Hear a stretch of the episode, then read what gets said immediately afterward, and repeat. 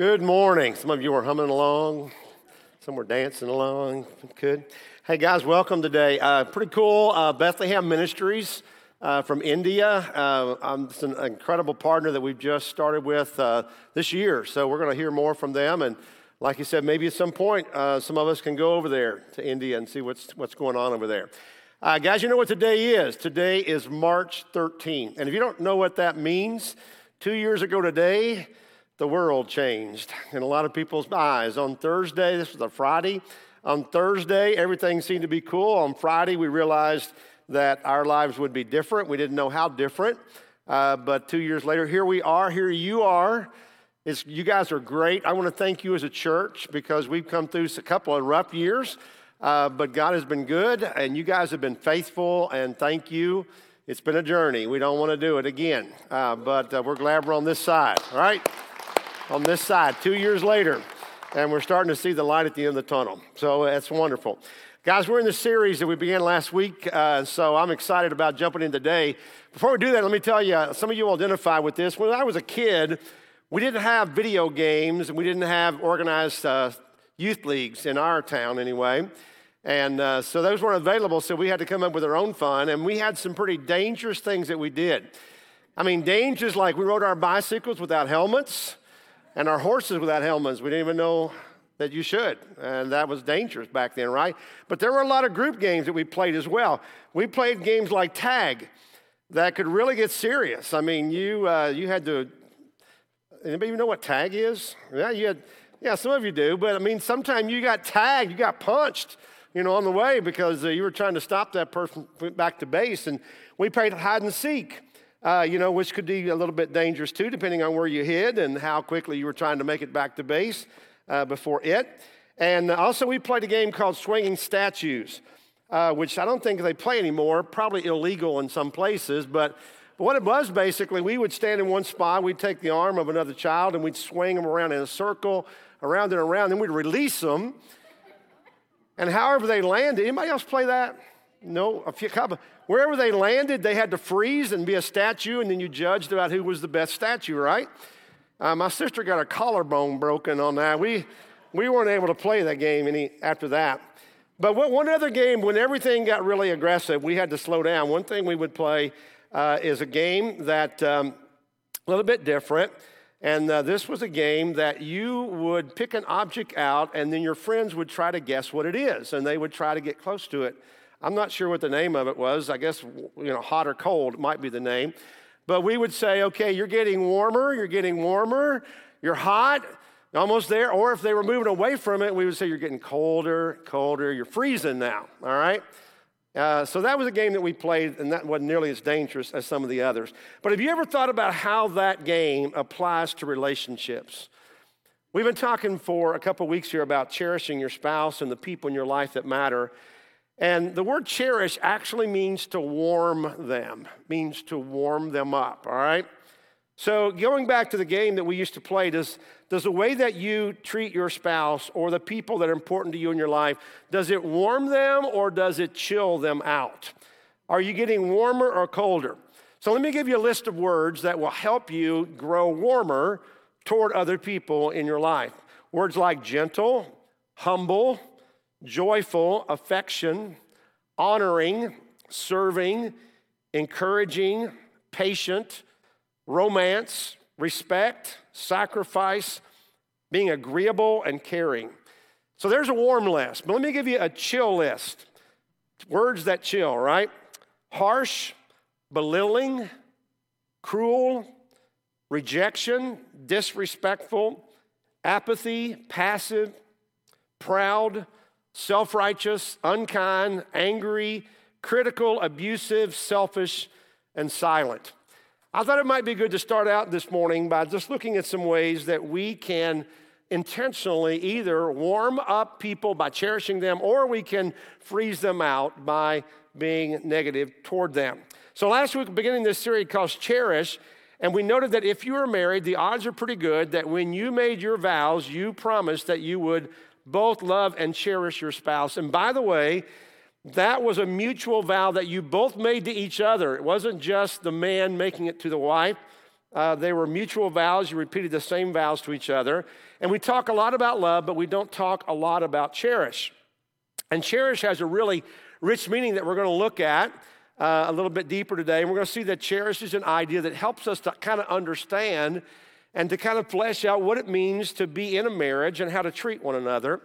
And we also said last week that if you're not currently married, we want you to hang in here with this uh, in this series because it's a great way to just think about uh, treating other people that, that are in your life and other relationships that you have. So, to cherish someone means that you're protecting them, you're honoring them, you're holding them dear, you're treating them with tenderness and respect. Things that we all want to be treated in that way and should be treating each other anyway, but it's uh, kind of getting back to this idea of cherish. And we need to make sure that the people in our life who are important, especially ones that we're in a relationship with long term, that we treat those people with love and cherish. So today I want to talk about, uh, or begin to talk about 10 ways that we can cherish our loved ones. We'll talk about five this week and five next week when we wrap up, but 10 ways that we can cherish one another. All right, the first one comes from creation itself, and it's kind of interesting about how we even got here in these relationships. We know that God created the world and everything in it on a series of days. We know that on the last day that Jesus, uh, that God created uh, a man, and man was alone, and God said everything that he had seen to this point was good, but it was not good that man would be alone. And so he put Adam into a deep sleep. He took a rib from Adam, and he created a helpmate for Adam named Eve. Isn't it interesting that God, in his creation of Eve, his helpmate, took from Adam to make Eve? That everything else that God had made, he basically made from nothing even Adam himself, or the dust of the ground. But God made Eve from Adam himself. And so whenever Adam woke up, he saw Eve, and she was like him, unlike all the other creation, but she was different in many ways. And it was love at first sight. And it was perfect. Everything was perfect then. But I also want you to think about something that Eve was the only woman in the world, and Adam was the only man in the world. So there was no comparison to anybody else. It had to be perfect, right? It had to be love at first sight. There was nobody else out there for them to have, right? So there's a principle that comes out of this, and that is if you want to be fully satisfied in your marriage, if you want to fulfill your vow of cherish, then here's the principle think of and treat your spouse as if they are the only man or woman in the world as if they are the only man or woman in the world for you. King Solomon wrote, My love, my dove, excuse me, my dove, my perfect one, is the only one. The only one. So he saw this one to whom he was writing as the only woman in the world. Do you remember, guys, when you were getting married and your bride walked down the aisle, and if you were like me, you were standing at the front, and you looked back and you saw your bride at the back, and she was walking down the aisle? She was the only person in the room that mattered, right? Or whenever you were the bride coming forward and you saw your husband, your, your groom there, he was the only person in the room that mattered. But over time, the problem is that we oftentimes take each other for granted and, and, and, and we appreciate each other less, less and less. We, we take that, the fact that they'll always be there. In fact, we may even compare ourselves to some, our, excuse me, our spouse to someone else, and we may, in our mind, find our spouse lacking in some ways. Now, guys, I want to tell you, this is one of the greatest dangers of pornography for men because pornography trains men to find their wives less attractive. Less attractive. Not only is porn exploitative of women, is it a sin against God, but it also creates unfair comparisons and dissatisfaction in your mind and heart. And the Bible says that we have to guard our hearts and our eyes. Job chapter 31 said, I made a covenant with my eyes not to look lustfully at a young woman. So we need a covenant with ourselves that we're not going to look at other women or other men, case may be, and that they are the only, our spouse is the only one for us. But you know what? It goes even beyond that. It goes beyond physical appearance and also can include things like their skills, our spouse's skills, their personality, their abilities, and basically the whole person. And it's the same thing for women as it is for men. And here's the thing on the whole, women tend to be more dissatisfied in their marriages than men. Women tend to be more dissatisfied. And it may be in some cases because men are oftentimes passive and don't really think about it, you know, as much. But, but sometimes women are, are dissatisfied in their marriages. And, and maybe your husband isn't as romantic or thoughtful or creative or as involved or as communicative or a handyman like somebody else's husband. And, and you're always thinking about that and you're comparing them. I wish they were more like so and so. Unfair comparisons create disappointment and resentment on the part of the spouse and your thoughts toward your spouse. Here's the thing no man or woman can do everything, nobody can. When you marry, you agree to a commitment of contentment. I really like this, and it's probably something that we ought to talk to young couples about more than, than, than it is. But a commitment of contentment.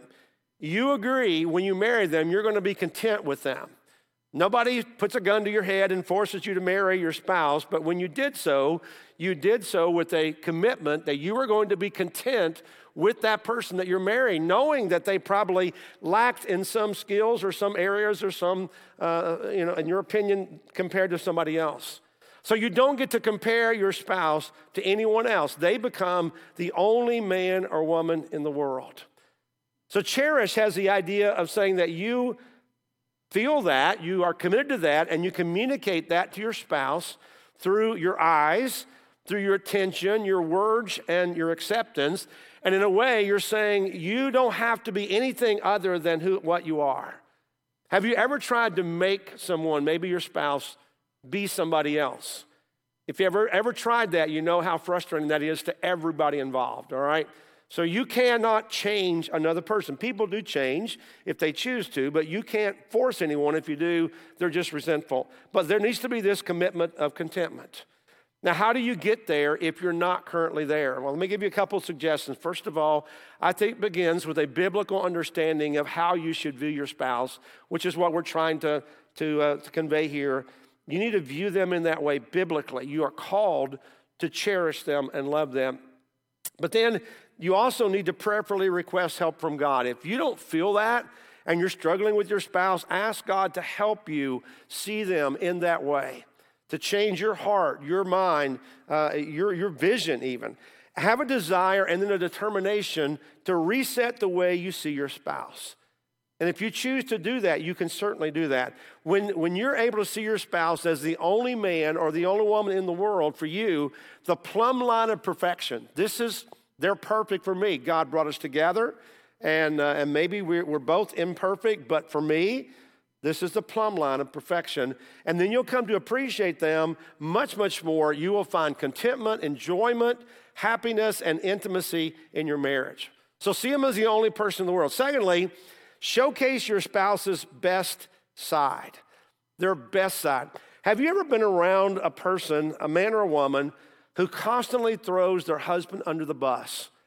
I mean, they're always doing that. They're always kind of talking about them and criticizing them and, and kind of you know, embarrassing them in some way, especially when the spouse is present. I mean, that's awkward and uncomfortable for everybody except the person doing it. And they don't seem oftentimes to know or even care how much their words are stinging. You can kind of see it in the, the, the, the other spouse's eyes, but they don't seem to recognize that.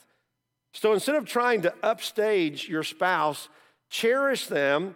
To uh, cherish drives you to showcase their very best side and their best attributes.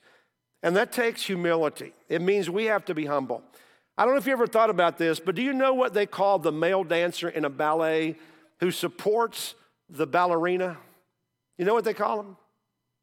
I don't either. I'm not sure they got a name because they don't matter, right? because the star of the ballet is the ballerina, right? I think they might call him something, you know, principal dan- male dancer something. I looked that up, by the way. I didn't, didn't know that. Don't take my man card about ballet, all right? I just think it's interesting that the ballerina is the star of a ballet, but she can't be the star unless someone showcases her and somebody helps her do that. Do you know the, the most difficult person, uh, I'm told, or position I'm, I'm told to fill in an orchestra it's second violin because you want someone that's good, but not to upstage the first violin.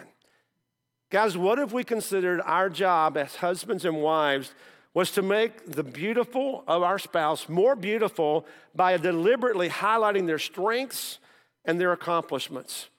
How do you think that would make your spouse feel if you promoted them in front of other people? If you kind of encouraged them and talked about how good they were at something, whatever they were trying to do, if you just encouraged them, but not just in public. What if you began your day by asking your spouse, What can I do to make your day better? What can I do today to make this day easier for you if it's a tough day? And you know what? There's a great biblical basis in all this because the Bible says in, in Matthew 20, the Son of Man did not come to be served, but to serve.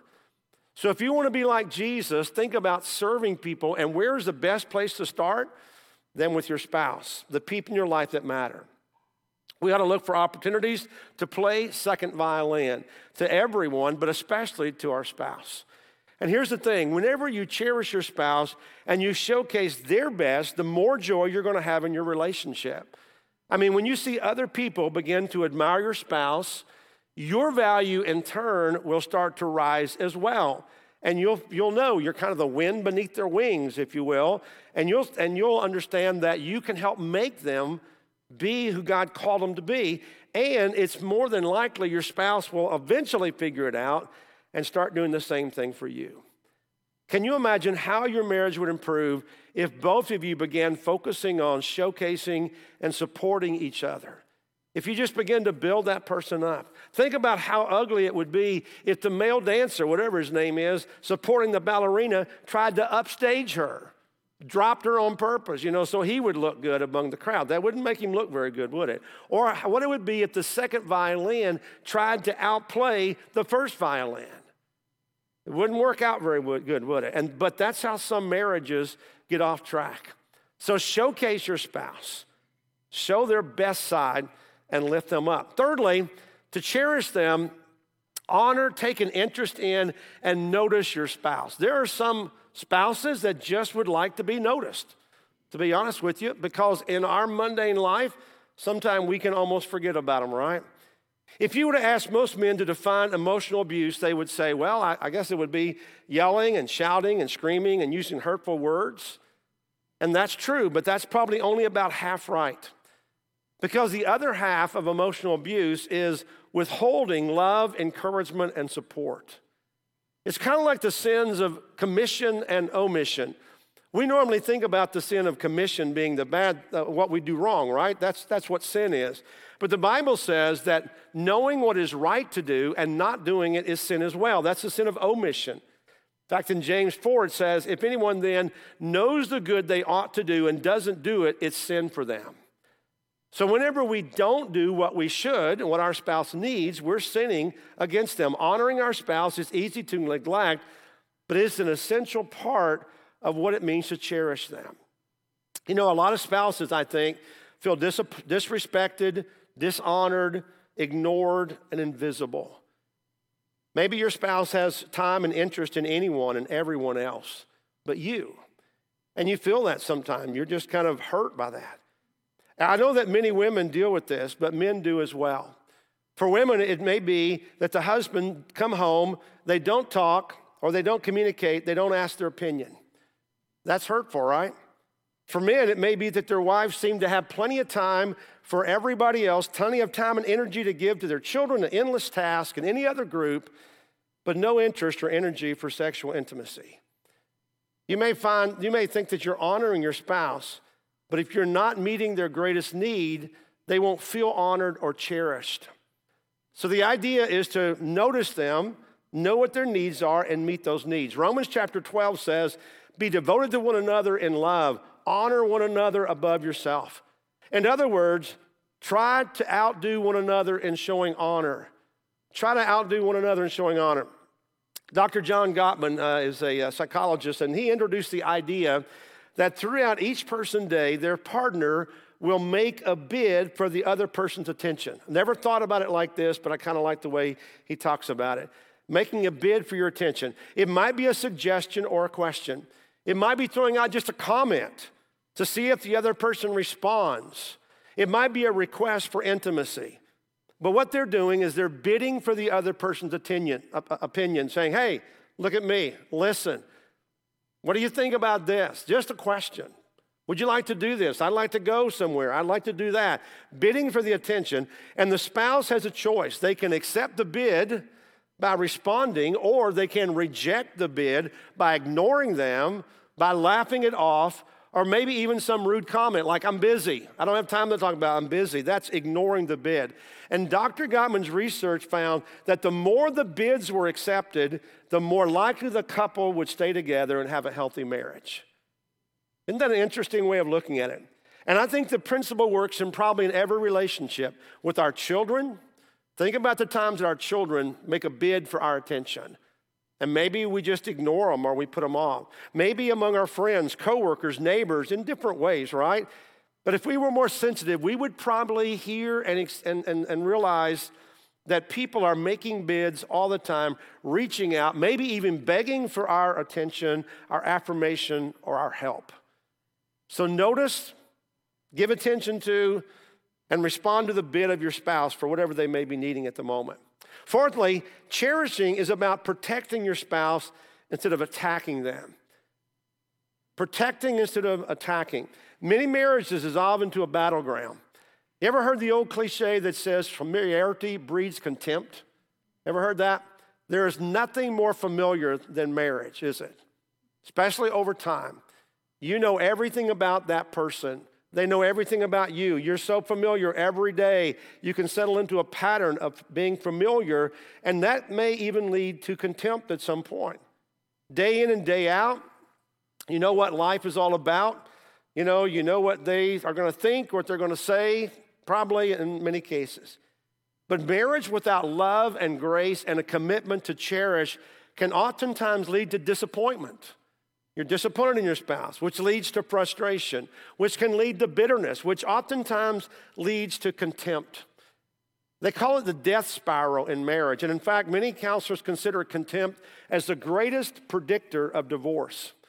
When you become disappointed in your spouse, you're frustrated in them, you're bitter, you're contemptuous of, of them, you begin to feel superior and justified to speak down to them and start defining them by their failures toward you, which then leads to an attitude of superiority and, and deeper and hyper negativity. You devalue your spouse and you begin to obsess over their real or your, their perceived thoughts, whatever you think they're failing in. And since they're obviously inferior to you, it's easy to justify any action on your part. But couples who committed to cherish one another, they know the danger and the enemy. They know the enemy is not their spouse. Your enemy is not your spouse. If you ever get to the place where you think they are, you, you need some help because they're not the enemy. But Satan is the enemy, and he is the one who is trying to divide and conquer your marriage. Now, when I talk about this, I'm not talking about denying that, that, we, that our spouse has some faults or that we have some faults. We all have faults, right? We know our spouse's faults better than anybody else. And that's why familiarity sometimes can breed contempt in a marriage. That's important. We're either going to exploit those faults or we're going to work to try to protect them and compensate for them. You know, people who are focused on criticizing their, their partner, they miss 50% of the positive things that their partners are doing. When we're focusing on the negative, we miss almost all the positive things, and we see negativity even when it isn't there. Their spouse can't do anything right. I mean, even when they try to do something positive, they turn around and see it in a negative way. Instead, assume the best, and you'll start to see the best in your spouse's life and in their actions. Now, isn't that true in any relationship when you think about it? Whenever we start to develop contempt for a person, we can't see any good in them. I don't know about you, but I have to admit there are times when, when something happens, a conflict, and I, I began to see uh, all the negative things about them, not just about your spouse, about other people in life. We basically give up on them and we kind of write them off. And when you write somebody off, that's when you really become contemptuous of them. Contempt gives you uh, the permission to speak badly of them about other people. You start talking them down. Do anything you can to diminish them. It's deadly to any relationship. And that's why I said, you know, not just in marriage is cherish important, it's important in every relationship to kind of keep ourselves open to the positive abilities of other people and, and the perspective that they're not all bad. Recognize their value, commit to build them up by turning toward them, not turning away from them, by, by identifying their strengths and positive traits, and by encouraging them spiritually and, and help them come to see hope in life. You know, last week I read from 1 Corinthians 13. I read that a lot. I, I catch myself doing that. I just think it's so uh, applicable to every facet of our life. But the message version, it brings together love and cherish in its translation. So I want to read that to you this, this morning. 1 Corinthians 13 in the message it says, Love never gives up. Love cares more for others than for self. Love doesn't want what is it doesn't have. Love doesn't strut doesn't have a swelled head, doesn't force itself on others, isn't always me first, doesn't always fly off the handle, doesn't keep score of the sins of others, doesn't reveal when others grovel, takes pleasure in the flowering of truth, puts up with anything, trusts God always, always looks for the best, never looks back, but keeps going to the end. I love how it brings the concept of love and commitment along with the idea of cherishing in that translation. Well, there's one more point for the day, and that is that cherish breathes life into our spouse. We breathe life into our spouse. You know, when we enter marriage, we bring with us all of our baggage everything from our past, everything that we've ever thought or been treated, and everything else. And in many cases, second marriages are often more difficult because each spouse has a marriage history that obviously wasn't the best, or they wouldn't be where they are at the moment. The previous marriage may have been marked with unfaithfulness or um, neglect or abuse and uh, a lot of hurt in their past. And so that always is brought into our current relationship. But you know what? Even first marriages bring with them the pain of childhood experiences and maybe rejection they've had that maybe have defined the person. Parents don't always set their children up well for, for relational success. Marriage, though, should be life giving. And once we are familiar and we know that where our, our spouse is struggling, we should commit ourselves to cherish them in such a way that our spouse feels free to live and become all that God made them to be. That's part of our responsibility to cherish them, is to be life giving to them. You know, it's kind of interesting in the Old Testament that God chose Israel to be his bride. God indulged Israel. Uh, he gave her wealth, He gave her own land, uh, He protected her. He didn't just provide for her and meet her needs, He cherished her, He adorned her, and He blessed her. He didn't do that because Israel was lovable or cherishable. I made another word up, I know. But he didn't do that because she was so great. Israel at times was horrible, but she became lovable because God cherished her. Because he blessed her in that way, she responded to him. And she became what God cherished her to be. So, what would our marriages look like if we cherished our spouses as we should as we mutually supported each other within our weaknesses, if we compensated for each other and, and be, truly became one in our relationship. And we felt we knew their, their struggles, they knew our struggles, and we compensated for those things. Cherishing can help heal the past hurts that our spouse has and breathe life into their spouse, and we can, can make them more into the person that we want them to be. But we don't do it by force, we do it by loving them. Having somebody believe in us and love us and encourage us inspires us.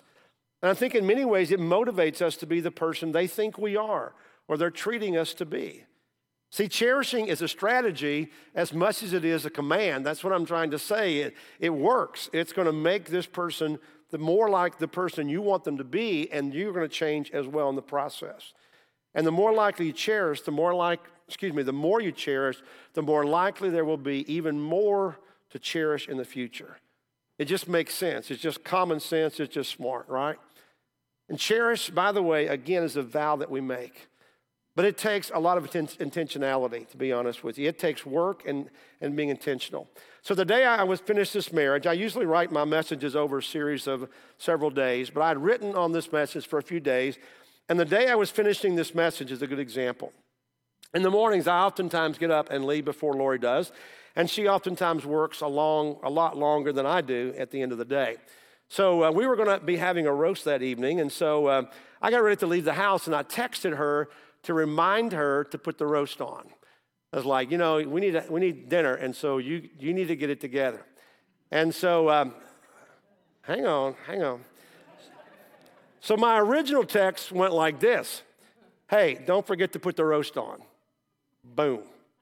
Got it, right? But then I'm like, man, you know, that, that's a little bit blunt, right? Uh, and then I realized, you know what? It's going to mean that before she goes to work, she's going to have to get the roast out. It was already defrosted. She's got to get it out. She's got to peel potatoes and, uh, and carrots. She's got to find the seasoning. She's got to combine everything, put it in a crock pot, and put it on. I mean, that's, that's a lot for just don't forget to put the roast on, you know? And we oftentimes share cooking duties. Uh, I'm not a great cook, but, but this was going to put all of it on her. And I got to be honest with you, I, I, I put that in my text and I read it and I thought, man, my conscience really began to hit me. I was like, that is a lot right there to expect her to do. She's got to go to work too. What would I do to cherish her and make her life a little bit easier? I was writing a sermon on cherish, all right, to my credit. So it only took me a few minutes to prepare everything, and my text to her, what I sent to her, read like this Hey, the roast is all set and ready to go. Be plugged in, you know, before you leave. Love you. I don't get it right every time. I got it right that day, you know? What, what do they say? Even a blind hog can find an acorn every now and then. You know, you figure it out every, every now and then. But here's the thing it's intentional, and it means we have to think about it, and we have to be willing to put the work in for that. Now, guys, I think this is what we all want to be that marriage that loves and cherishes, and we have that relationship. But here's the thing maybe you're not in a situation like that. Maybe you're not married, or maybe you're in a marriage that isn't pulling together and you're not showing or receiving cherish, being cherished. But I want you to know this that even though you don't feel it from another human being, perhaps right now, that you are cherished by God. That God loves you and, and He cherishes you like He did Israel. You, are, you and I are now His chosen people, and He invites everyone into this relationship with Him. He invites us. He loves us and wants to cherish us. And the way he shows that most clearly was by sending his only son, Jesus Christ, into the world to show his love to us. That's how he showed the fact that he cherishes and wants our best. He seeks our best. He protects us. He breathes life into us. He does everything that we've just been defining here today. And he invites us into that relationship. You know, I don't know if you are walking with the Lord right now. I'm not sure what's going on in your life. Maybe you're here and you've never given your life to Christ and, and you don't know that experience of being cherished by God and knowing that He is preparing a place for you. Or maybe you're struggling in some relationship in your life and you know you're not doing so great cherishing and you're not feeling cherished and, and maybe you just need to, to turn your life around or to make a decision that would would bring you into a place of being loved and experiencing the love of God. I don't know what's going on right now, but we want this to be a time and place where people feel free to come and seek prayer or offer prayer and make this a, a, a time of prayer. The Bible says, My house is a house of prayer. Uh, we've got some little little benches over here that we provided that if you want to come up and just spend a little time, make it a little more comfortable for you. If you want somebody to pray with you, pray alone, whatever it may be. We want this to be an open time and place because we know that we all have heart hurts that we can lift before the Lord and He will minister to us in those things. And so that's our prayer for you this morning. I hope that you would walk out of here with your heart a little bit more encouraged, feeling a little more cherished, the love that God has for you. Let's pray together. And if you uh, want to come forward and share during this time of pr- prayer and worship in a few moments, feel free to do so. Father, we thank you for this day. God, we love you. And Lord, we, uh, we, we feel your cherishing love in our lives. God, we're so blessed. We know all that comes from you, and Lord, so many ways, but primarily because of Jesus. So, Father, we, uh, we pray just now that all of us know your love, have surrendered to your love, given our life, put our lives in a place where we can experience that. Father, for those here today who may not, I pray that today would be their first step on that journey. Lord, for others who are hurting today and uh, longing for someone to step into their life and to encourage them, Father, we just uh, we pray that they'll feel free to step out to seek that love and that encouragement, Lord. God, we pray all these things in Jesus' name. Amen. Let's stand together and worship.